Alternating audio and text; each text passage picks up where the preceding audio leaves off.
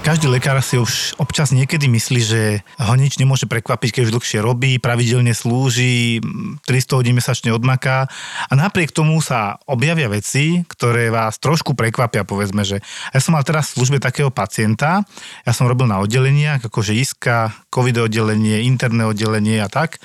A Dosť som behal okolo jedného pána v septickom stave, ktorý tam mal proste už hlásené ráno, to tak, e, keď pracujete na oddelení, tak vám už cez deň, to bola víkendová služba, hlásia výsledky pacientov. A napríklad tento pán, 83-ročný starší pán, e, mal hlásené, že má gram negatívne paličky, ale v krvi, ako hemokultúra pozitívna. To znamená, že keď mal teploty, pred dvoma dňami mu zobrali krv a išli za tým teda kolegovia, že hľadali tú baktériu, ktorá tam je. Ešte konkrétny názov baktérie ani citlivo sme nemali, mal dvoje antibiotík, liečili sme ho. Len s ním bola odraná robota v tom smere, že on sa triasol, krče, slabý bol, a trošku sa nám rozhadzoval minerálny obraz a obličky mu začínali zlyhávať. Čiže sme ho doplňali tekutinami, ale mal som pocit, že som u neho každú hodinu. Vyvrcholilo to tým, že keď som robil práve konzilium na áre, kolegyňa potrebovala sa niečo dohodnúť so mnou, tak sme tam riešili pacientku s tachykardiou, bušilo srdiečko 160 za minútu, tiež tam mala nejaký zápal, tak mi volajú sestričky z oddelenia, že okamžite doktora, tak už som si myslel, že ho ideme resuscitovať určite. Tak som tam utekal o zlom krky, keď som prišiel, už bol skoro v pohode, ale videl som, že doznievajúci opistotonus. Myslím, že sme si to nikdy Filip nepovedali, čo to je si ma tým aj na chvíľku tak akože troška zneistil, že si som rozmýšľal, čo si to povedal, a potom keď si to povedal, čo to je, tak presne mi to no. vrátilo sa z tých kníh. Áno. Ono to nie je typické moc pre dospelých, to je taká skôr pediatrická záležitosť. Uh, jednoducho, Najskôr som tam riešil u pána krče, triášku, vyslovene strašnú zimnicu, všetky parametre má relatívne normálne, ešte aj teplotu má 37,2, ale už som sestričkám hovorím, dajte mu rovno antipiretika, akože na teplotu, to pôjde určite hore. A zatiaľ nemá, ale bude ma to príde, lebo však sa trasia gosika, ten pán mi nevedel súvislého slova povedať, 83 ročný, ale to bol čiperný detko, keď to tak poviem, mm-hmm. lebo to ešte mi aj popisoval, myslím, že to bol nejaký, nejakej sanitárky niekde z nemocnice ešte aj príbuzný, veľa sa na ňo pýtala a že on dovtedy bol úplne lucidný pánko, ktorý fungoval, aj to bolo na ňom vidieť, že biologicky by som povedal o 15 menej. No ale vytrasený boli ako osika, tak som mu dali teda lieky, prestal sa po nich triasť a potom nabehla napriek tomu, že dostal lieky predom 40,3 teplota alebo 40,6. Ale čo bolo teda pre mňa také, že som to dlho nevidel a je to typické skôr pre detské zápaly a teploty.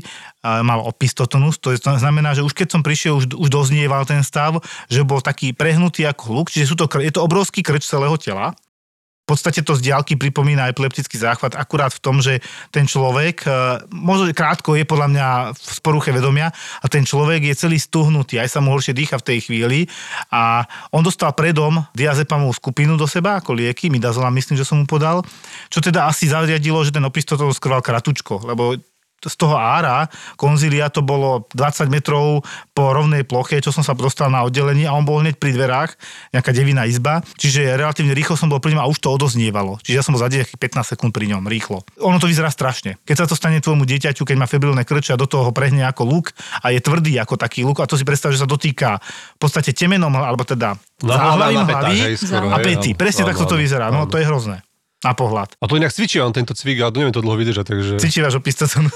cvičí opistatonus, tak fakt. Vážne, akože, lebo ste akože trénujú akože túto krčnú. To je ťažké, no, to je inak no. ťažké, no a to, ale ide o to potom ten človek je neskutočne vyčerpaný. Keby v tomto stave zotrval dlhšie a nebude má febrilné krče, tak sa môže zadusiť, hej, v najhoršom prípade. Našťastie sa to nedieje, máme na to lieky, vieme zasiahnuť, ale to bol presne ten posledný moment do tej 6. večer, keď som si povedal a dosť a ide na monitor. Vieš, mm, ak to myslím, Filip. A teraz veľmi rád v budúcej časti poviem, keď budem najbližšie zase v službe, ako dopadol, lebo ja už som sa nedočkal toho výsledku tej baktérie. Typoval som tam, lebo ja som potom spätne pozeral jeho minulosť. On nešťastný, pán 83 ročný, január, február, marec, za každý bol 3 týždne v nemocnici, lebo mal bakteriémiu, čiže ako sepsu. A tento rok? Áno, ja tam uvažujem nad tými chlopňami, ale on mal v januári aj echo, či nemá e, infekčnú endokarditídu a vtedy sa to nepotvrdilo, to sa samozrejme môže zmeniť, hej. Čiže my sme nenašli zdroj, ja som za ním trikrát bol, povedzte mi, čo vás bolí. Nič, mňa len trase a teploty mám a toto dokola, hej. Neboli ho na hrudníku, nezadýcháva sa výraznejšie, nekašle, a neboli ho hrdlo, aj som sa pozeral, obličky sme pozerali, kultivácie, všetko sme po, po, povyšetrovali a nenašli sme zdroj, ale v krvi mal baktérie. Čiže je to také celkom zaujímavý pacient v tomto smere, mm. že hľadáme ten zdroj zápalu, ale stále mám ten pocit, že to bude niekde na úrovni endotelu, niekde v tele, v cievach, niekde zachytená baktéria, ktorá sa tam proste množí a vyzerá to na E. coli, ktorá by mohla ísť najčastejšie buď z močových ciest, alebo on tam kedysi mal uvažovanie o žlčníku, ešte v januári, ale kľudne môže byť aj tak, že tá baktéria sa kde si schovala a zasa vráti, vieš. No veľmi zaujímavý pacient v tomto smere a som strašne rád, že v odzovkách sme ho zachránili, nebola to taká záchrana, že by sme ho resuscitovali, Jasne. ale v podstate bez rýchleho zásahu by to mohlo všelijak dopadnúť. Áno, určite. Takže pravím pre mňa po možno desiatich rokoch, čo som videl opistotonus. Už dnes je jasné, že Slovensko bude mať jednu z najmodernejších nemocníc v strednej Európe. Vďaka Pente bude v roku 2023 v Bratislave stáť Nemocnica Bory. Nemocnica Bory. Úplne zadarmo, len s kartičkou poistenca sa dostaneš k špičkovým lekárom a najmodernejším technológiám. Bude v nej supermoderná pôrodnica a iba jednolôžkové izby zariadené v hotelovom štandarde.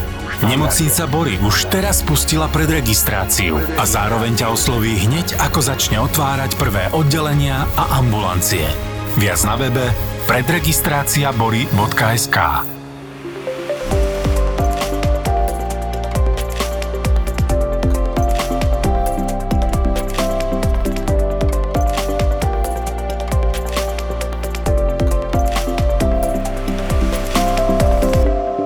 Dobre, ja som veľmi rád, že dneska e, prijala naše pozvanie doktorka Maťka Gregušová, ORL lekárka z Bystrice, môžem to povedať? Áno. Už som to povedal. Už to povedal, presne. Vyslov to, ORL, vyslov to. ORL, otorinolaryngológia. Ale trikrát to zopakuj. Ne, to ne.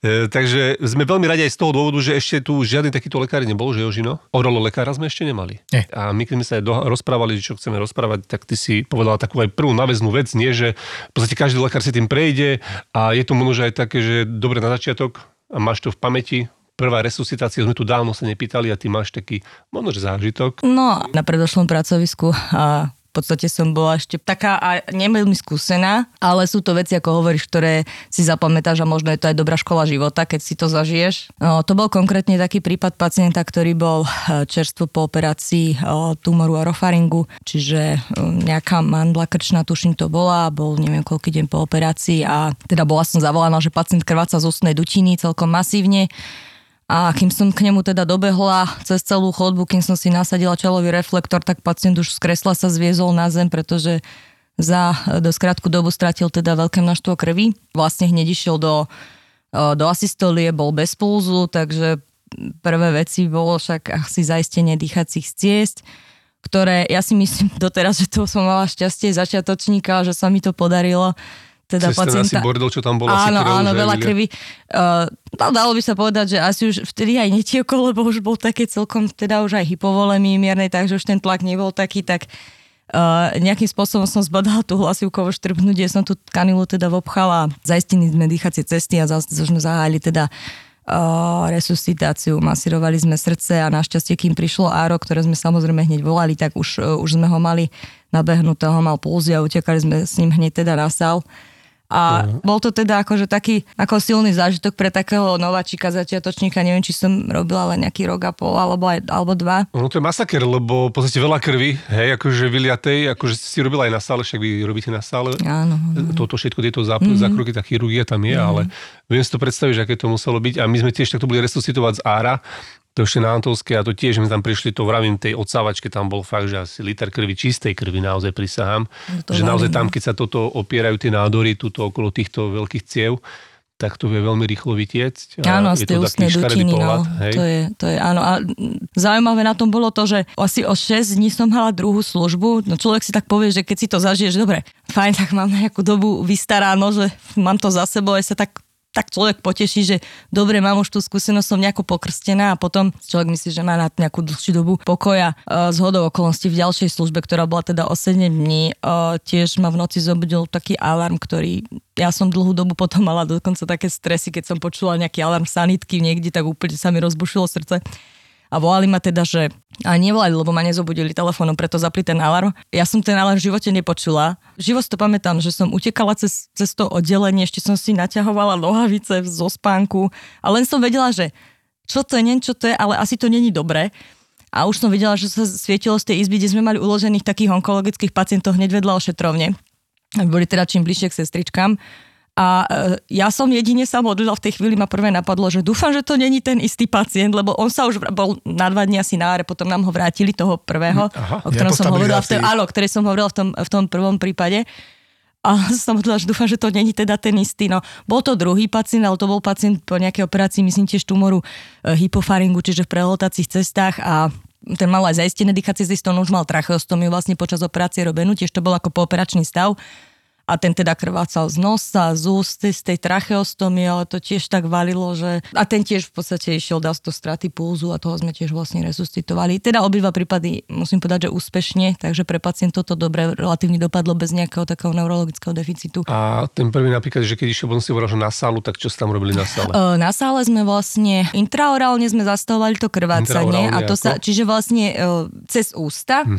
Čiže sú dva spôsoby, ak sa dá zastaviť to cez ústa. E, Treba si predstaviť, že po operácii vlastne orofaringu, a teda vlastne, dajme tomu krčné mandle a okolitého tkaniva pre nádor, sa tam berie vlastne tá mandla, to okolité tkanivo, alebo teda koreň jazyka, pričom tam teda väčšinou ostáva taká ako rána, nejaké také lôžko, ako mm-hmm. dal by si predstaviť ako nejaký kráter, ktorý je nekrytý, niekedy sa zošíva, ale tie, tie stehy v tých ústach a v tých lôžkach tonzlári veľmi nedržia, oni sa často aj rozchádzajú. Je to taký kráter, ktorý je proste iba krytý, sa to hojí takým povlakom bielým a to sa potom odlučí a niekedy to zvykne krvácať. Uh-huh. A, a zastavuje sa teda prípadne e, ko- elektrokoaguláciou, čiže kauterom, alebo pokiaľ to vlastne, nie aj nejakou ligatúrou, že sa to vlastne ošíva, zašíva, alebo potom niekedy je nutné pristúpiť aj pri zvonku, čiže musíme vlastne otvoriť ten krk zvonku.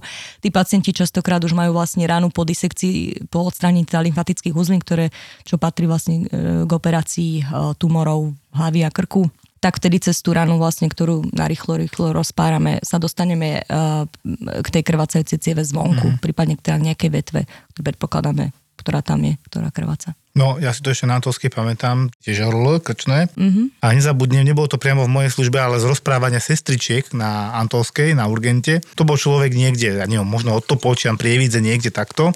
Ale jednoducho mal ostať po zákroku v blízkosti nemocnice. A on takto zaklopal na dvere urgentu, na traumatologickú ambulanciu, lebo neriešil, asi sa Jasné, naháňal. jasné. To, že sa naháňal, zistila sestrička potom, ako keď otvorila dvere, tak už všade bola len krv. Mm-hmm. Na dverách krv, on už na zemi odpadol tiež takto. A jediné, čo bolo, že utekali rýchlo hore na krčné. Oni zistili, lebo držal správy nejaké v ruke, dali si to dokopy v hlave tie sestričky a utekali s nich chytro na krčné, lebo nám aj tí krčari povedali, že keď takéto niečo bude, rovno s pacientom ku ním, lebo samotný arista bez toho krčiara to nedá a jeden bez druhého to nedajú v podstate. Áno, áno, áno, to je Že pravda. Oni tam si veľmi pomáhate. pod- Áno, tá spolupráca je tam strašne dôležitá. A presne ako hovoríš, to sa týka aj pacientov po tonzilektomii, čo sa zdá byť ako možno pre niekoho, aj pre lajkov a častokrát aj pre iných odborníkov, iných odborov, ako taká, že banálna operácia. Niekto si možno myslí, že mandle sa vyberajú kde si návratníci pomaly na kolenia a tak. No tak eh, je to proste jedna z takých prakticky najrizikovejších operácií, pretože áno, odstraňujú sa tie krčné mandle, ako som spomínala, zostávajú potom také nekryté lôžka, krátery, ktoré naozaj na ten 5. až 7. deň, keď sa odlučujú, tak vlastne um, tie fibrinové povlaky, tak e, tam je najväčšie riziko krvácania a aj my odporúčame tým pacientom, aby boli ako čím bližšie pri nemocnici, len my sme napríklad dosť veľký spád a je pravda, že niekedy, keď e, teda tých pacientov privážajú aj od, neviem, Rímavskej soboty, Lučenca, z, neviem, Revúca, Veľký Krtiž ten juh, spo- no tak ako sú väčšinou dovezení rýchlou, ale je to teda dosť také nepríjemné. Niekedy to aj po ceste už ustane, hej, že to nejako tak zastabilizujú to rýchlej, ale ak je to teda masívne krvácanie, tak je to niekedy dosť problém. A panika troška, že asi k tomu aj? Určite, určite, hej, hej. určite. Tí pacienti majú strach, lebo im to zateká, prehltajú to, potom ich boli brucho, vracajú na trávenú krv. No je to také, odpadávajú, bledy sú. No Jasné. taký prešokový vyslovene niekedy. že len keď bola epistaxa, to bola väčšiná hádka medzi internistami a krčiarmi, že príde pacient a krváca z nosa, epistaxa, tak sa to volá. No to má z vysokého tlaku. A my, že no dobre, ale keď vám teče krv z nosa, každý má vysoký tlak. Veď aj 20-roční mali 160 na 100 a teraz čo prv liečiť? Je, A ten krčiar, no však mu dajte lieky na tlak, hovorím, ale on ti bude ešte viac krvácať, keď mu dá lieky na tlak. Zastavte mu krvácanie a my mu znížime tlak. A mnohokrát je pravda, na vlastnej koži som to videl, že už keď mi ho vrátili po zákroku, bez liečby mal 120 na 80. Ako jasné, že sme to dávali dokopy, tá otázka znela na, u tých ľudí, že dobre, máte teraz vysoký tlak, vy sa liečite na tlak? Nie. Inokedy mávate vysoký tlak? Nie. Tak si to dávam do súvisí, že to je len teraz v tom strese, v panike. Áno, tak situačne. No, menej, ale iné, a neraz sa nám to stalo, že presne staršia pani povedala, že no, od rána som mala vysoký tlak a potom sa mi pustila aj krv z nosa. A to už je iný prípad, to sme vtedy si priznali, že aha, a to si pamätám ešte primár, bývalý na Antolskej, že vždycky dal také pravidlo, že koagulačné, čiže zražacie parametre vyšetriť, premerať tlak, ak je obidvoje v pohode a môže počkať, tak potom na orlo, keď nemôže počkať, ich hneď na orlo. Lebo tak nenechám ho tam liať akože kýble krvi, tak proste takto nám to tam ako vštepil do hlavy, čo bolo fajn. A vravím, a potom bola presne tá otázka, že či bolo prvé vajce alebo Áno, áno. sliepka. No. To je No tak- taká väčšia diskusia asi, nie? Uh, hej, no Pre tak ale uh, to ide ruka asi v ruke s tým, Áno. presne ako hovoríš, že môže byť prvá epistaxa na základe toho pacient vystresovaný, ale taký typický ten pacient s tou epistaxou je väčšinou starší človek, na taký polymorbidný pacient a veľa z nich sú pacienti, ktorí sú na uh, antikoagulačných, antiagregačných liečbách, po Áno. infarktoch, proste ischemickej choroby srdca a presne hypertenzia a stačí už potom málo naozaj ten akcelerovaný tlak a, a už toho nosia lejú. Ale tiež áno, nie je epistaxa ako epistaxa, alebo aj tá epistaxa môže byť, že ja neviem, volajú vám a už medzi tým vlastne, keď RZ donesie, tak už je nejakým spôsobom zastabilizovaný, nekrváca a, a môže byť aj taký, ktorý naozaj leje dopredu, dozadu, zateká to presne, lebo v zásade 80% tých epistax, teda toho krvácania z nosa je tzv. predná epistaxa, ktorá o, krváca teda z prednej časti, najčastejšie z prednej časti nosnej prepážky, kde sú vlastne o, anastomozované, teda pospájané cievy, kde je to také viacej e, prekrvené.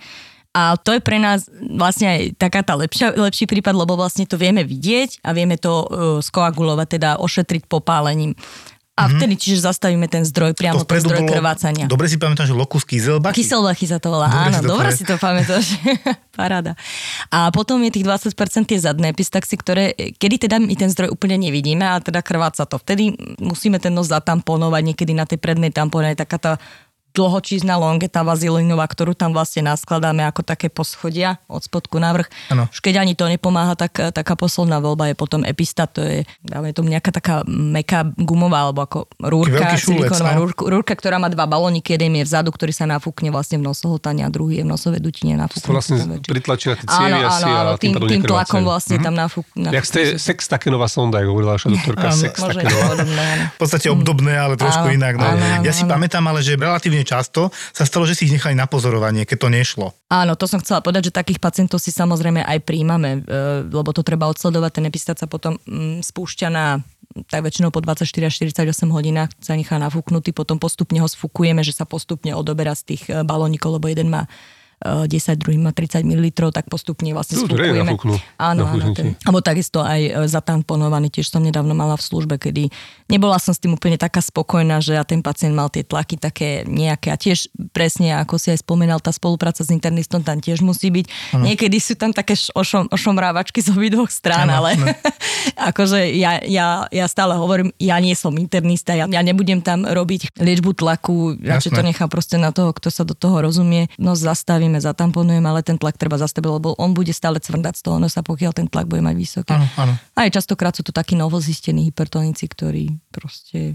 nemajú tú liečbu a to v prvom býva. rade ja napríklad dávam, teda neviem, ty mi môžeš podať, či je to, eh, ale väčšinou dávame tenziomin, akože pod jazyk, eh, jednu, dve tie tabletky a potom odosielam ešte internistovi, no. Ja myslím, že to dobre liečite. To je tá správna voľba, ten ziominou tiež, začať. tiež e, vysádzame, pokiaľ sa dá, vysádzame tie lieky na riedenie krvi a prekrývame pacientov, pokiaľ sa dá, nejakým fraxiparinom. Ak je to teda Podľa výsledkov, Áno, jasné. aj podľa výsledkov, aj podľa toho, čo ten pacient má akú liečbu. No tak áno, pirin, keď vysadíš, tak to ešte To máš, pár pretrváva dní, tá, no. áno, áno, áno, ešte ten účinok.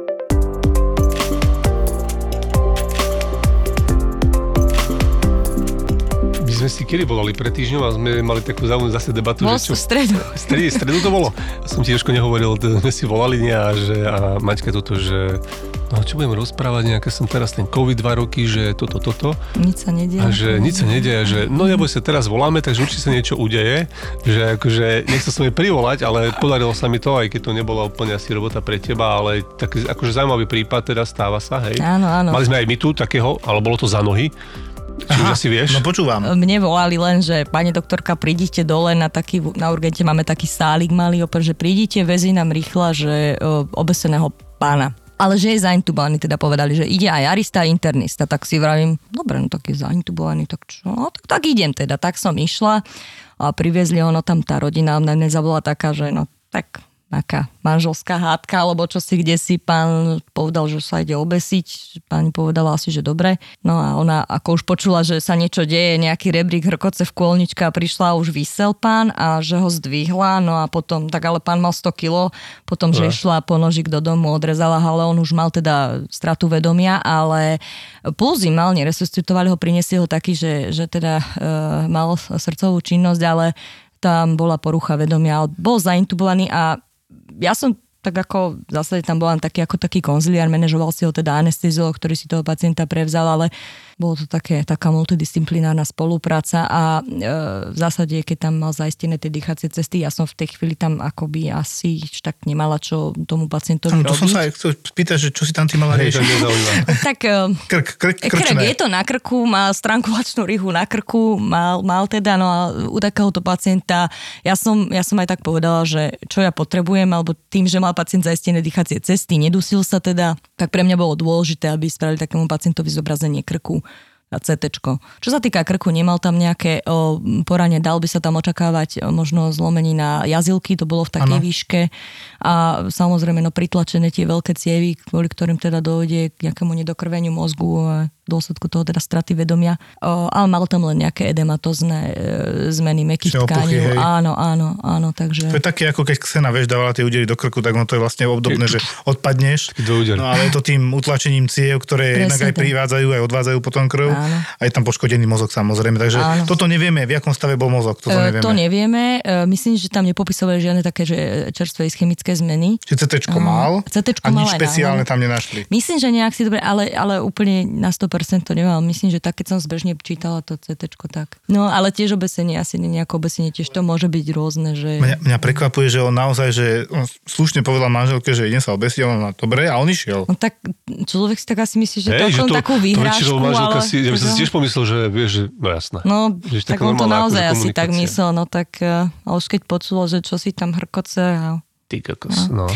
A to je aj akože, vieš teraz, že držať ho, aby dýchal, vieš, že nejako dvíhať, No ale teraz rezať, ty kokos. A teraz zistíš vlastne, že ho ne- nesieš dví- toľku dobu? dvíhať 100 kilového, No, a 100 kilo? vlastne tiež to asi nebolo. A Tak... nie, že dvíhať, To- ale udržíš na tom láne a zároveň, aby sa toľko nedusil a teraz ho potrebuješ odrezať, tak musíš od neho preč. Vlastne ho vystaviť zase tomu samotnému áno, problému. Áno, áno, áno. No Fú. tak on už vtedy aj spovolili aj sfinktery a tak už vtedy mal teda tu ten mozog. No. Mm. Ale niekedy oni tie pokusy o takéto o suicidum, teda obesením chodí aj po svojich, teda po vlastných, že to teda príde k nám priamo na oral urgent. Akože, že rozchodí to, akože čo, že sa Áno, že to povie? rozchodí, že sa len ako keby pridusí, ale teraz to buď rozmyslí, alebo sa nejako neúspešne. A osobne ja som nemala len tento jeden, ale čo mi ako hovoria napríklad kolegovia, hej, no tak tam u tých pacientov treba ich vyšetriť, treba pozrieť tie dýchacie cesty, ako to oral vyšetrenie určite na mieste.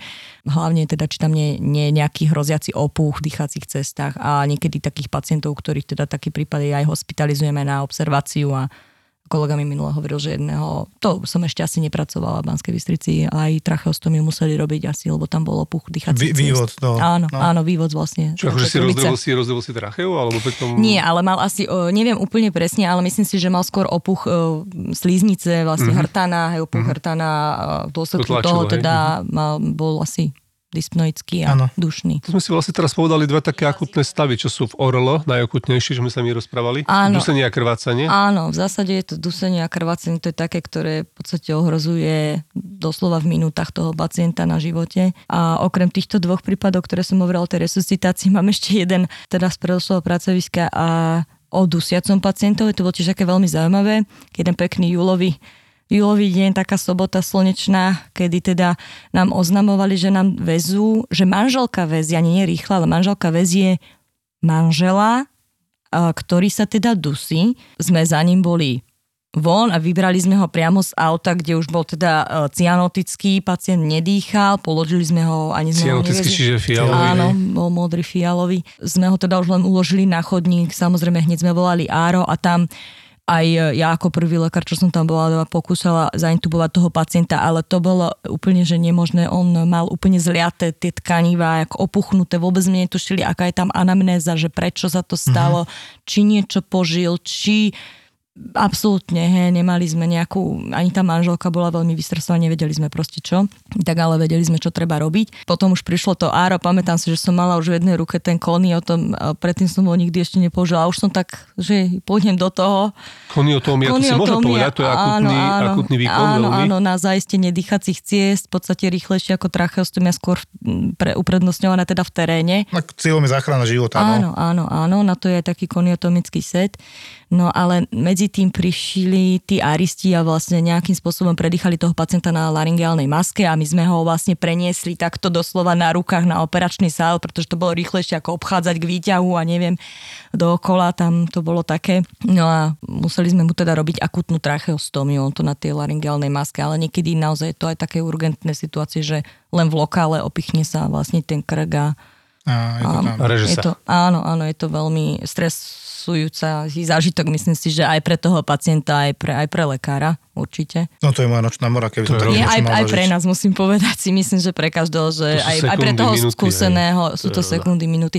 Ináč, spätne sme my tú anamnézu zistili a on potom, ako bol aj resuscitovaný tým, že mal aj teda poruchu vedomia a tak ďalej, bol t- na áre asi 2-3 dní a stále to bolo také nejasné, prečo ešte aj zvonku ten krk mu nejak opuchol, stále sme nevedeli, čo s ním je, jeho sme sa teda opýtať nemohli, ešte sme ho tuším, že aj operovali, že ten krk sme otvárali, lebo to nejakými miestami vyzeralo podľa CT, ktoré sme mu na ten krk robili, že, že či tam nie je nejaká taká hlboká krčná infekcia. Také to bolo veľmi nejasné a e, koniec koncov z toho vzýšlo, že ten pán, že ho doštípali osy. Takže Wow. on dostal takúto veľmi brutálnu alergickú reakciu s opuchom dýchacích ciest, že niečo robil doma v nejakej kôlničke a tam bolo nejaké osie hniezdo a, a tak toto dopadlo, len už sme sa to až potom dozvedeli.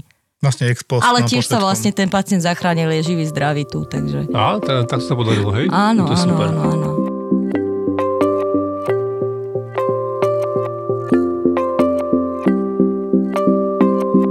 Najväčší rešpekt mám pred inspiračným stridorom. Čo to je? Keď pacient takzvané píska už z diálky, ale je to pri nádychu, nevýdychu. Lebo výdychové to je astma, chopka, bronchitida spastická, je také tie zápaly a podobné veci. A tam si vieme ako internisti pekne poradiť. A teraz, keď má inspiračný stridor, čo? A oni začiatku majú presne 99 saturáciu, všetko je dobré, zrazu boom a všetko ide prudko dole. Lebo sa mu to uzavre. On keď tam ale minimálnu štrbinku, on si to udýcha nejak. A predtým to ja mám obrovský rešpekt, lebo sme mali pacienta, 23-ročného mladého chalana, ktorý opakovane chodil, vždy mu zabrali kortikoidy, liečba, DDD išiel domov, lebo my sme tam stokrát napísali, že na krčné, aby šiel na kontrolu. On tam mal nakoniec nejaký problém, že mal zúžené horné dýchacie cesty. Myslím, že niekde v, v, v oblasti larynxu, bol nejaký problém. Nám to tam potom ukazovali, že ako sme si to mohli nevšimnúť, hovorím, no my sme internisti, my sme si na tom rengene hrudníka nevšimli, že naozaj tam boli, jak máš presýpacie hodiny, tak tak vyzerala tá jeho dýchacia mm, trubica horná, hej, a tam nahoru, že tam bolo zúženie. Ja už si nepamätám presne, čo bola diagnóza, ale keď som si to potom spätne dal dokopy, jak bol trikrát u nás, tak som si to, ja takto to bolo a už to dáva zmysel. A on mal potom taký štekavý kašel vždy, mm-hmm. Taký ako laryngitický. Laryngálne ako deti, no. no. sú glotické. Čiže on podľa mňa, keď dostal len ľahký zápal, mu to sadlo tam na to najhoršie miesto, to sa hovorí locus minoris rezistencie, ako na schváti to chytí miesto, kde je najhoršie a tým sa objavoval u nás. A vždy mu kortikoidy a tak pomohli, hej. Ale potom ti bol presne po operácii v Trnave, tam máme krčné a už s výsledkami prišiel ku nás niečím úplne iným. Neviem, či to nebolo ako preklad, hej, a na dokončenie e, taká roborácia pacienta, to bol mladý chalan. No a chceli, tak sme si to tak rozpovedali vtedy na internom, že čo sme mohli urobiť inak a tak a presne ten rešpekt, inspiračný stridor. A on to musí ale zo pár razy vidieť, aby si si uvedomil, že toto je ono. Vy to asi poznáte veľmi dobre, ale teda na tom urgente ja som to videl zo pár razy, nie tak často. U detí to je častejšie. Hej, ale tak ten rozumiem, že ako ste si to nemohli všimnúť, tak vy nevyšetrujete laryngoskopicky tých pacientov a na tom rengene to nie je úplne až tak eh, vidno. To nám tak ako ten primár krčného vytkol, že to sme si Aha. mali všimnúť. Ja som tiež hovoril, že že by som sa na toto ja zameral na rengene rudníka, je málo Tak tú pravdepodobné. stenózu skôr na CT, keď už teda Mhm. sa chceš zamerať na, na hrtan.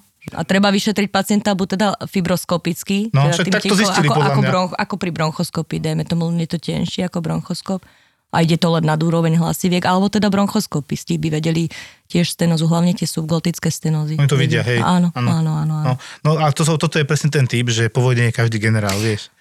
To A tuto to taká bolo vidieť. mudrovačka, hej, akože sorry, ale... No ale Tak si to, lebo trikrát bol u teba, zobrať. každý raz ho videl niekto iný, aj zo pár razy bol hospitalizovaný, vždy po liečbe sa zlepšil, treba povedať. A našťastie teda, ako, ja tam píšem vždy takúto vetu, že e, dob, oral, vyšetrenie e, v skorom termíne, tak toto som písal. Mhm. A on sa teda dočkal a išiel. Tri razy sa na to vykašľal a potom naozaj išiel a konečne sa do, dočkal nejakého, nejakej diagnózy chudák Mhm. chalan. Tie nádory orlo oblasti, to je jedna z najhorších vecí, ktorá môže človeka postihnúť. Áno, to je veľmi nepríjemné. No aj kvôli tým nádorom hrtana teda sú častokrát pacienti e, dušní, teda majú tie inspiračné stridory. Veľakrát sú to pacienti, ktorí prichádzajú v dosť takom zanedbanom stave, mm. lebo tak typický náš taký klient, pacient e, s nádorom holtana, hrtana, prehltacích dýchacích ciest je teda pacient, ktorý je dlhoročný fajčiar, konzument, Mm. tvrdého alkoholu a, a teda častokrát je taký zlý, zlý, soc, taký nižšia socioekonomická vrstva, alebo teda zlá, zlý stav hygieny a podobne, tak to sú také rizikové faktory a oni naozaj niekedy ako kašľú na ten svoj zdravotný stav, hej, nechodia po lekároch však na čo a podobne na prevencia alebo podobne a ne, nejako si to nevšimnú a všimnú si iba, keď už je to fakt v stave, kedy je to dajme tomu, že aj neoperabilné. A to je typická anamnéza, keď pacient príde s hrčou na krku a spýtate sa ho, že a ako dlho vám to tam rastie a pôjde vám, že dva týždne. No tak Ale musíme ukludniť e, poslucháčov, lebo môj oco kedysi dávno, keď si myslel, že má nádor na krku, mm. tak ono to bolo tak, že mu to tam narastlo za pár hodín, hej. A ja som už vtedy, oco, to nebude nádor, nádor nerastie za pár hodín, tam uvažujeme nejaká možno uzlina, nejaký zápal, ale úplne, úplne pravdepodobnejšie on to mal uh, submandibulárne, čiže pod alebo na krku vpravo, tesne pod uh, sánkou. Mm-hmm. A už vtedy mi to tak imponovalo, že to bude ešte slínna žľaza. Uh-huh. A on ti normálne ako robil na diálniciach, môj otec tam pracoval, na považsko diálnici, potom tom veľkom moste peknom, tak je na to pyšný, vždycky rád o tom rozpráva. Prišiel po obede a že nejako tuto tlačí niečo a mu fakt sme videli, ako to rastie, také vajíčko vpravo a on si tak zložil už ruky, lahol si a že už je hotovo, hej, akože mám určite nádor a že oco to nebude nádor, poďme na krečné, pozrieme sa na to. Išli sme na krečné, teda mama s ním išla. Bolo to teda tak, že to bola slibná žľaza, len som nechápal, že prečo tak zrazu. Tak on ti normálne, ja neviem, ako robili na tých cestách asi s otvorenými ústami a kamienok mu zapadol do vývodu slidnej žľazy a obchal mu ju. Čože? tak to, Ty robíš s otvorenými ústami, či čo? To by sa mu v tejto dobe to s sa ruškami mi nič celkom nestalo. ináč akože To, nezdá. áno, to by sa mu ten, Ty ten vývod je teda dosť úzky, on sa dá aj nasondovať a tak aj je pravda, že bývajú tie ona mu normálne konkrémenty. vyťahla. Ale tomu určite nevošlo zvonku retrográdne. To neviem ja, to, je, akože- veľ, to je veľmi málo pravdepodobné. To. No. Každopádne, o takom niečom som teda ešte Ka- nepočula. každopádne mu to vyčistila Áno. a potom presne bolo, že citróny, veľa piť mm-hmm, a tak ďalej. áno. A za 3 dní sa mu to zahojilo, antibiotika nebo, nedobrala a išiel ďalej, hej, lebo to už, keď už nebolo opuchnuté, už nebolo, treba antibiotika, poznáš to? Áno. No, a o to tiež Už presne je mi lepšie, isté, že... stačia 3 dní. No, Uh, ja mám takú jednu spomienku tiež Zára a to bola proste pani, ktorá bola na áre, prišla, ja do služby a pozriem, že to čo je. Takto na krku, jak ležala, hlava tak dozadu, akože vypodložená, vieš, tak ako uh, na krku malo proste veľkú, samozrejme, krytie sterilné, neviem čo, dve hadičky po bokoch uh, z tej srkavej drény, že čo to je, ty kokos, že to som aj nevidel ešte. Normálne zaintubovaná, lebo už samozrejme ako už bola na umelej plúcnej ventilácii. Tak potom mi povedali iba, že tú storku, hej, že ty, tá babka, že išla len do lekárne, že si, si išiel kúpiť, že ju bolo hrdlo. Niekoľko dní a potom išiel kúpiť teda nejaké lieky, no skončila proste skrátke u nás na áre, hej. A ona akože tá pani bohužiaľ zomrela, aj sa to potom strašne rozbehlo, Anna Sarka bola úplne opuchnutá, mm. totálne akože mm. rozvrat úplne. tam som museli posrať ďalšie veci, to verím. No, to akože bolo hrozné, ale ten pohľad, keď som to vždy prebaloval, ešte tu ráno to dáš dole, tu máš takto otvorenú, jak španielská kravata, akurát ti jazyk tam je trčí, hej, dobre, tak ešte, že to. A proste obrovské, proste hnisavé, hnisavá rána, proste takto cez celý krk a ty proste to ošetruješ, dobre, vieš, a prebaluješ, mm. robíš, čo môžeš, ale tie strkavé dreny tam boli naložené, ty kokos Áno, na- áno, to, sú, to, je, to je ďalšia z takých akutných záležitostí orel, teda zápalovej etiológie. To, čo opisuješ, e, teda vyzerá, že to išlo o takú hlbokú krčnú infekciu, ktorá o, vlastne začína svojím spôsobom, je to ako komplikácia zápalov o, holtana, hej. No, áno. Najčastejšie teda nejaký paratonzilárny absces, ktorý je v podstate komplikáciou angíny, lebo paratonzilárny absces to je vlastne absces v mieste medzi tou mandlou, teda krčnou a tým tkanivom okolo a o, stade do, môže dôjsť teda alebo parafaringálny absces, ktorý sa môže šíriť ďalej a ďalej sa tá infekcia jednoducho môže rozšíriť do tých priestorov krku. Medzi svalmi máme jednotlivé vlastne svaly kryté fasciou a, a medzi tými fasciovými priestormi tá infekcia môže pokračovať. Ano. A je to nebezpečné z toho dôvodu, že keď to vlastne progruje a dostane sa to do priestorov, ktoré sú už nebezpečné, môže vlastne e, zísť tá infekcia až dole do mediastína, čiže Áno. do medzihrudného priestoru. To už teda ohrozuje pacienta. Takúto infekciu treba riešiť e, chirurgicky. Častokrát ešte musím povedať, to je dôležité, že to je, o, podala som, že zápaly hltana, ale v prvom rade aj dentogénne infekcie, čiže Zuby. pacienti, áno, áno, so, so zlým stavom chrupu, proste kariézny chrúp a veľmi často sú to tieto dentogénne infekcie spôsobené aj potom mm, anaerobnými baktériami. Je tam proste taká zmeska vlastne aj bakteriálnych uh, kmeňov. A tu už nie je žiadna sranda inak. To nie je sranda, lebo to, to je... Dobre, že z no, že, áno, z chrupu, to je zápal, ktorý, chrupu, áno, môže alebo... pacient ísť teoreticky v podstate až do sepsy a uh, to, čo ty opisuješ, čo si tam videl na áre, tie drény, áno, ono sa to vlastne musí vydrenovať, lebo kde je hnis, musí sa dať von a teda to, to sa otvára, robia sa tam také široké rezy na krku, tie priestory sa musia vydrénovať, vy, vyčistiť, vyplachnúť a zadrénovať, aby to teda po operácii mohlo byť drenované. Dávajú sa tam niekedy len také situačné stehy, to, čo si hovoril, že to bolo také akože otvorené. A tých drenov tam niekedy býva aj niekoľko párov, možno niekedy aj 3-4 páry, pretože sa musia všetky tie priestory o, Áno, Tam je asi vysoká mortalita, že? Áno, a tiež pacienti e, častokrát majú aj opuchy dýchacích ciest, preto aj v rámci tej operácie sa musí urobiť aj to zaistenie dýchacích ciest tracheostomiou, áno. Zjes mi, že aké je to relatívne zriedkavé na Slovensku. A teraz pol roka dozadu som čítal článok v Afrike, v rozvojových krajinách, kde trpia ľudia hladom, tak e, tam tie deti alebo aj mladí dospelí majú noma. To určite to ty poznáš ako orl, noma sa to volá. Ale ide o ochorenie presne, kde kvôli podvýžive, e, imunodeficiencii, nízkej imunite, proste kvôli tej podvýžive, e, s, tie baktérie, ktoré si spomínala z úst, sa dostanú do mekých štruktúr v oblasti krku, väčšinou hornej časti, ale aj tváre a normálne sa im rozpadáva s prepačením tvára krk a oni zomierajú. Hej. Mm-hmm. Takže sa ti jak rozpadávaš normálne, čo ti... To by som si videl obrázky, je to hrozné. Ako lepra, alebo čo? to predstaviť. No, vyzerá to podobne ako lepra, ako to si dobre vystihol.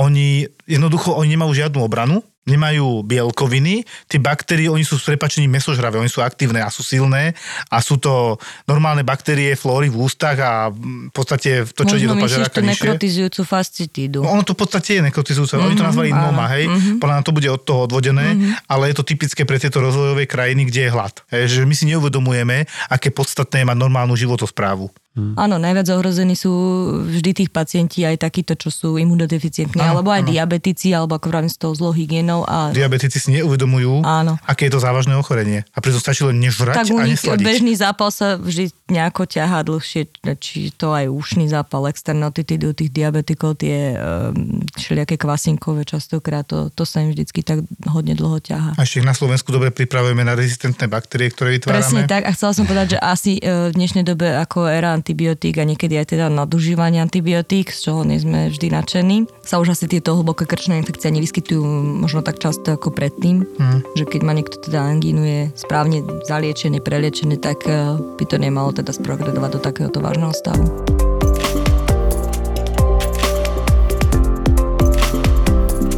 Tam je jedna vec, čo by sme mali povedať, že aby sa ľudia nebali a teraz nechodili s každým zápalom hrdla za krčiarom, lebo sú extrémy a extrémy. Práve sme to, že... ďalšiu hystériu. Lebo povedzme si otvorene, Omikron robí zápal hrdla Áno. a neskončí to teda rezaním krku a abscesmi, naopak. A tam nám veľa pomáha CRP, ale čo som si ja všimol, trizmus.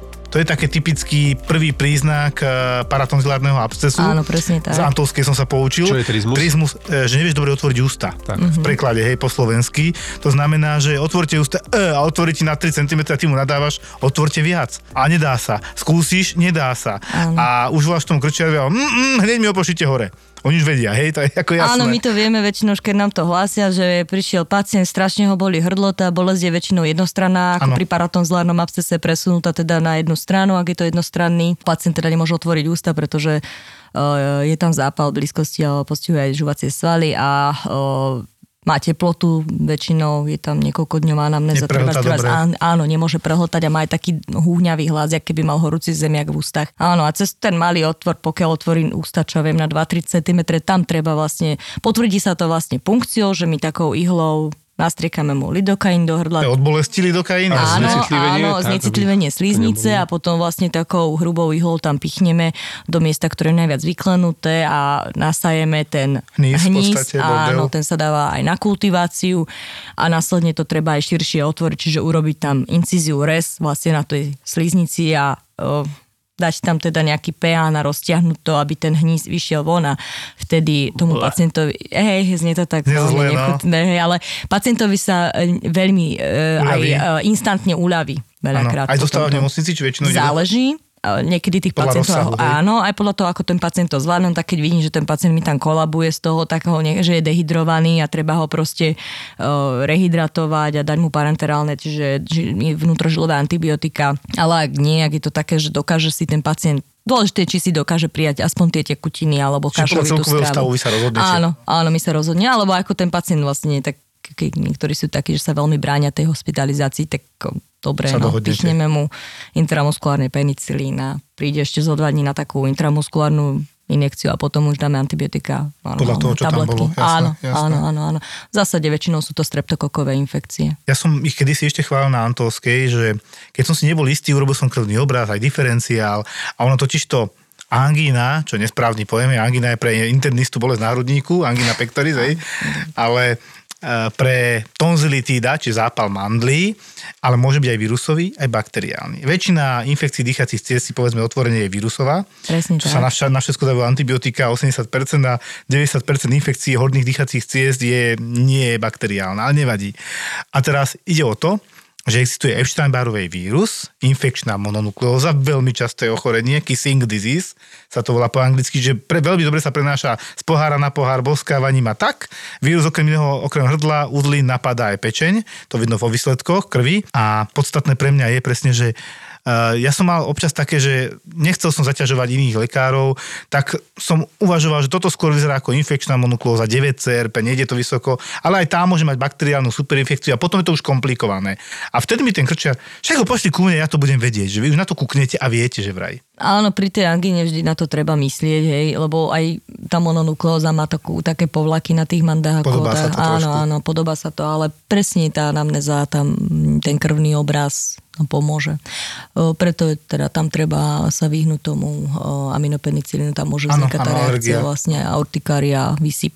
No a presne ako si spomenul, že e, nie každá bolesť hrdla sa má rovnať antibiotika, to je, áno, že netreba s každou bolesťou hrdla ísť e, teda k lekárovi alebo rovno na urgent, ale e, tiež je pravda, že tieto posledné dva roky, kedy obvodní lekári praktizujú telemedicínu cez telefón a podobne. Ja a som není zastancom telemedicíny, môj názor je, že človeka treba vidieť. Presne tak, Joško, s týmto úplne súhlasím s tebou a nerada vyšetrujem takto pacientov, keď mi volá, kto si známy a, Áno, áno. a čo by si poradila toto, hento. Ja keď toho pacienta nevidím, ja sa za to nechcem zaručiť a vždy im to aj poviem, že dobre, vieš čo, ak veľmi chceš, prídi, nech sa ukáže a tak. Ja som dneska volal, zrovna som išiel do zvolená, lebo som dal nejak, nejak Maťka dneska zvolen a späť, takže Dobrý. ako, aby si bol v obraze.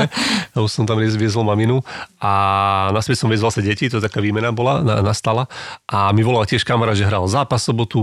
Filip, vieš, čo sa mi stalo? Ja už robím poradcu, tak troška všetkým. Áno, áno. Ale nebolo to akože orlo, ale troška odbočím. Hej, ale... zlomený nos ideš povedať. Nie, nie, nie, nie, nie. To, býva, to býva na hokej, lebo však hrávam ligu takú Rahelku v Ružinove. A tak mi volal, že no vieš, čo sa mi stalo a on už vie, už mi predtým už volal, vieš, on tak občas také veci troška e, rieši, a tak už mám takú ako e, škatulku, ale je to poradňa presne, takže pekné handsfree v aute a volá mi, že no tak vieš čo, švetok som bol na lade a tuto akože na boku pod rebromi, pod, e, ma tak boli, akože ja neviem, či tam nemám niečo roztrhnuté, alebo neviem čo, tak že som si najprv myslel, že to je nejaký hrudník, že tam hovorí v medzirebrové svaly spomínal, že či nemáš nejaký pneumotorax, to som hovoril hneď najhoršie veci, hej, nejaký spontánny, alebo To čo. napadne. Vieš, napadne ťa to. A vlastne potom mi zase hovoril, nie, to je troška nižšie, tak akože nad bedrom. A že bolo ma tu už aj štvrtok, a že dobre, takže nie je to úplne, že keď to je v sobotu, si hral, videl, videl urobiť tréning, bolelo ho to, videl urobiť ešte ťažký zápas. A ho to rozbolo viacej. No tak ja som povedal, že tak akože pozri sa, tak sleduj si to, hej, máš nejakú bolesť, ak sa to zhoršuje a nevieš to vydržať, je to veľmi nepríjemné, tak dobre, chod na ten urgen, ale ako ja by som počkal, aby som si lieky od bolesti a sledoval by som tú bolesť, ako sa vyvíja, hej, medzi tým by som si dal nejakú pauzu tými liekmi, hej, a proste sa troška sledoval, že ešte ale pôjdem teda aj tak radšej na ten urgen, ďakujem ti veľmi pekne. Pre istotu. Pre istotu. Tak e, ako snažil som sa odkloniť, to presne neprišlo úplne také, že niečo akutné, ale samozrejme povedal som aj tú formulku, hej, čo musím povedať, že ale nevidím ťa, hej, to by... Áno, áno. Lebo ako je to aj pravda, hej, akože chceš byť alibista, ale je to pravda, nevidím ho, tak neviem to úplne, vieš, ako čo mi rozpráva, vieš. A nakoniec mi potom aj písal, že hej, že mám to silno natiahnuté, že mám mať 3 týždne pauzu, takže si predstaví aj toho doktora na tom urgente. Ten si poviem sa, vám to povedal, že sa máte ísť? Hej, Našťastie, nedúfam, že ma nespomínal. Tiež takéto telemedicíny robím a ja No, úplne no, no, no. často potom mi volajú, že niečo v konečníku, že mal krv, teraz tam riešim, idem s obsom, hej, si zober v lese a tam mám handsfree a na, bliakam tam okolo chodia ľudia, že koľko krvi si mal v tej stolici? že koľko bolo teba, že napluté, alebo že proste, a že no, no tak viac ako napluté, že vieš, také rady. Ja nedávno teraz nechodím do roboty, lebo píšem atestačnú prácu a bojujem so Sarskov iným spôsobom tentokrát. No Na papieri? A bol som normálne do obchodu a tak, kamarát tam bol, ktorý ako predávač a už začal tiež, že a vieš sa mi na niečo doktor pozrieť? A ja, že však pozriem, čo ukáž. A on ma v tejto zime si dal do mikinu, tričko dal ako tak, že vyhrnul a ukazuje mi, že od, od ramena vpravo, tak z vnútornej strany tak, taká ako keby modrina, vieš? Mm. A ja, že fúha, že to kľudne môže byť aj, aj zrazenina, hej, ako tromboza hornej končatiny, teoreticky nejaká cista, čo, čo praskla a zatieklo ti to, že takto ti to neviem povedať, čo chod na urgent, ja ich tam poprosím, nech ti to vyšetrenie urobia. Teraz som ho poslal, zavolal som tam, že teda príde takýto človek, aby náhodou sa niečo nestalo, že pôjde zase zlým smerom, lebo zablúdi alebo čo. A teraz ho vyšetrili, urobili mu sonociev, všetko v poriadku a potom mi hovorí tá sestrička, že no a ide na neurológiu, na vyšetrenie a že na neurológiu? Prečo? Že no, že to bude asi z neurologického, ale to je presne to, že dobre si toho pacienta pozrieť, lebo je to dôležité. A dôležité to je práve preto, že keby som to nevidel, tak si nejdem za svojím, že od začiatku to vyzeralo buď ako tá zrazeninka alebo tá cista, že z toho niekto vymyslel neurologický problém. Hej. Dobre, ale v koniec koncov, aká je tam liečba? Niečo od bolesti, hej. No keď ti praskne tá cista, podľa mňa to bola cista niekde v úrovni axily, pazuchy a odtiaľ to zatieklo dole, a vznikla tam taká modrinka, ono to býva podobné aj pod kolenom, keď je cista, mm-hmm. hej, bejkrová cista tak pekne Áno, zakrvácať, opuchne ti lítko, bolí to, vyzerá to jak zrazenina v tom lítku a nakoniec to zrazenina v lítku nie je, je to prasknutá cista, ktorá môže napodobňovať tento problém. No a v tomto prípade to podľa mňa tiež takto bolo, hoci dostal lieky ako na chrbticu, ale sú to zároveň lieky od bolesti a od zápalu, takže by sa mu malo uľaviť. Mm-hmm. A to sú tie, že stretneš niekoho takto, on ti ukazuje, ale Hej, to aspoň ho vidíš, vieš. Áno, áno, to je jedna vec. A teraz je troška iné nadviažem, ale niečo ma napadlo, neviem prečo ma to napadlo inak e, s tými obvodiakmi. E, prišla zase za nami taká doktorka obvodiačka za mojou in, doktorkou internistkou, nie, že proste som, ja som mu zúfala z tých očkovaní, to je, to je také zlé, to je také hrozné, to robí také komplikácie. A my, že no dobré, že čo, že toľko ich mám strašne veľa pacientov, aj táto prišla, že e, bolesti na hrudníku nejaký infarkt, tam, no, neviem si s ňou rady. Tak mi, že no dobre, to doneste a do, do, poslal tú pacientku, prišla mladá baba Zdravá. a doktorka usúdila asi, že z očkovania, lebo ju očkovali pred troma týždňami, to chcem tým povedať zase troška na to očkovanie. Doktorka ho vyšetrila, urobila anamnézu, takú poriadnu a zistila, že vlastne ona pred troma dňami robila niečo v záhrade, niečo si natiahla a bolo z toho toto, hej, že tiež ako to vnímajú tí doktori a ako to, jak to veria tým, možno že troška aj hoaxom, jak chcem povedať, hej, Áno, chápem. je to akýto problém. sú trošku vystrašení, podľa mňa to veľmi súvisia so skúsenosťami toho doktora, čo si zažil, nezažil, lebo e, mám priamo skúsenosť, že doktorka, ktorá robila niekoľko rokov na urgentnom príjme, na internom a nakoniec ju robila obvodného lekára, mm-hmm. také niečo pošle, to stojí vždy za to a nemýli sa veľmi, hej. A málo kedy zase pošle blbosť. Potom tam mám takých, ktorí už sú viac menej starší z, z pohotovosti, lekári, a oni pošlú niekedy úplne kraviny, že kúka, že jak z tohto mohol vypotiť, že toto bude infarkt, hej. A oni majú na to právo to poslať, to je v poriadku, len ty sa tak čuduješ potom. Hej, hej. Ale je to podľa mňa o tej skúsenosti toho lekára, že proste, alebo či už nie je taký, že s prepačením dosluhuje, čo je teda veľký problém, obrovský problém. Ty Máme dosluhujúcich lekárov, aj vekovo, aj kvalitatívne by som povedal. A nevieme s tým veľmi nič robiť, lebo nemáme ďalších. Vo vašom podcaste bol ten lekár, výjazdový pediatr, ktorý rozprával teda o rôznych veciach, okrem iného týchto, o vyberaní nosnej mandle u detí. Nosovej, nosová dutina, nosová mandla. A teda spomínal aj o vyberaní v lokálnej anestéze a teda eh, v dnešnej dobe sa preferuje teda vyberanie nosovej mandle u detí v celkovej narkoze, rovnako aj tonzily, čiže krčné mandle. Je pravda, že v minulosti sa to asi robievalo, ale to bolo možno aj dôvod toho, prečo boli časté aj tie recidívy, že sa to teda vrácalo, pretože nebola tam tá kontrola optikou operačnou, teda mm-hmm. že teraz sa to operuje tak, že sa to robí pod optickou kontrolou, teda všetko, čo robíme, vidíme aj na kamere a tým pádom vlastne vieme dočistiť ten tam dôkladne. Aha. Ale ja sa smiem, že ja som už z takej generácie uh, otorinolaryngologov rozmaznaných, ktorí... A mňa to možno aj trochu mrzí, že ja už vlastne tieto veci ako tonzilektomie v kresle v, v lokálke alebo teda vyberanie nosové mandle, nosohltanové mandle v lokálke už...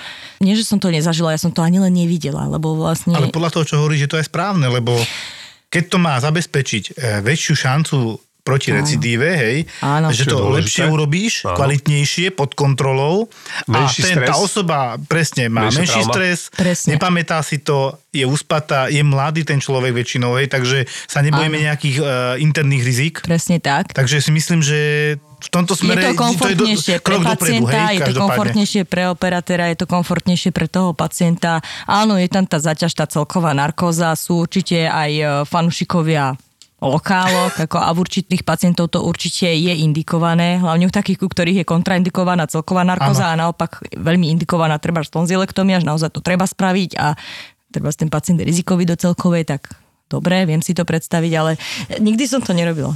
Dobre, to Ani znamená, to že všetky tie operácie, aj dospelých, teda sa bavíme, tonzilektomie, vyberanie mandly, mm-hmm. celkové anestéze. Áno, Drvivá väčšina operatívy ORL je v celkovej narkoze. Tak úplne si povedzme, že sme prebrali v podstate len krčnú časť doslova, pritom je to krčno-nosovo-ušné, ORL, otorinolaryngológia a tento okrem iného aj ťažký slovný zvrat, keď to tak nazvem, mm. sme zakončili iba v tej spodnej časti, tretine v podstate a sme sa nejak nedostali k tým dutinám, ušiam. Čo mňa veľmi zaujímalo, lebo ja mám s tým od mala problémy. Mám si na budúce doniesť nejaké vyšetrovacie? Ideš, mohol by si si presielku všetky nástroje, keď tu, podľa mňa, pre mňa aspoň osobne Orolo je najstrašidelnejší nástroj. Ja som keď sa chodil tie čviriky, tie prefúky, že Ty kokos, tak doteraz si pamätám, to boli krásne veci.